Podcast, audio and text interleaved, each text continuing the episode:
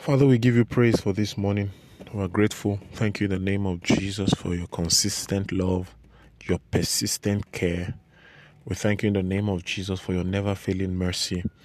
We rely on all these things that are constant with you, and we trust that you will give us your word again today.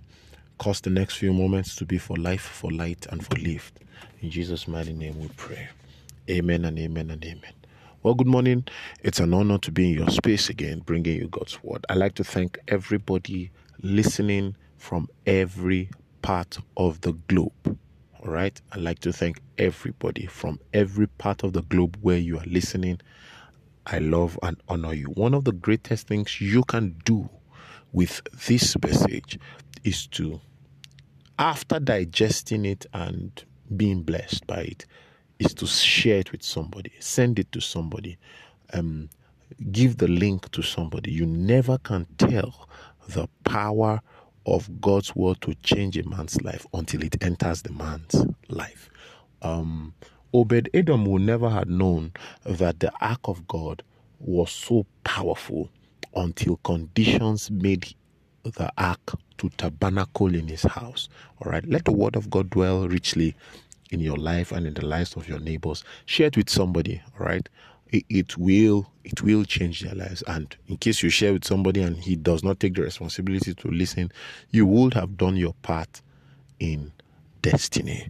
Um, uh, we have been considering um, divine guidance, the leading of the Spirit, as a as a technology as a wisdom provision for good success.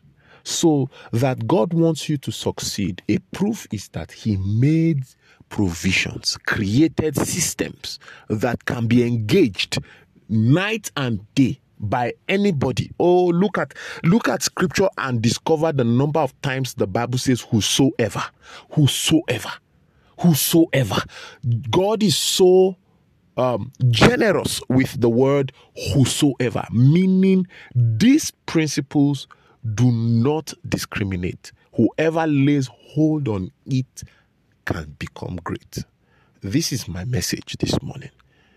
In an ordinary man, a man without pedigree, a man without any advantage in the physical, if he can be led by the Spirit of God, he will end up as a genius in life.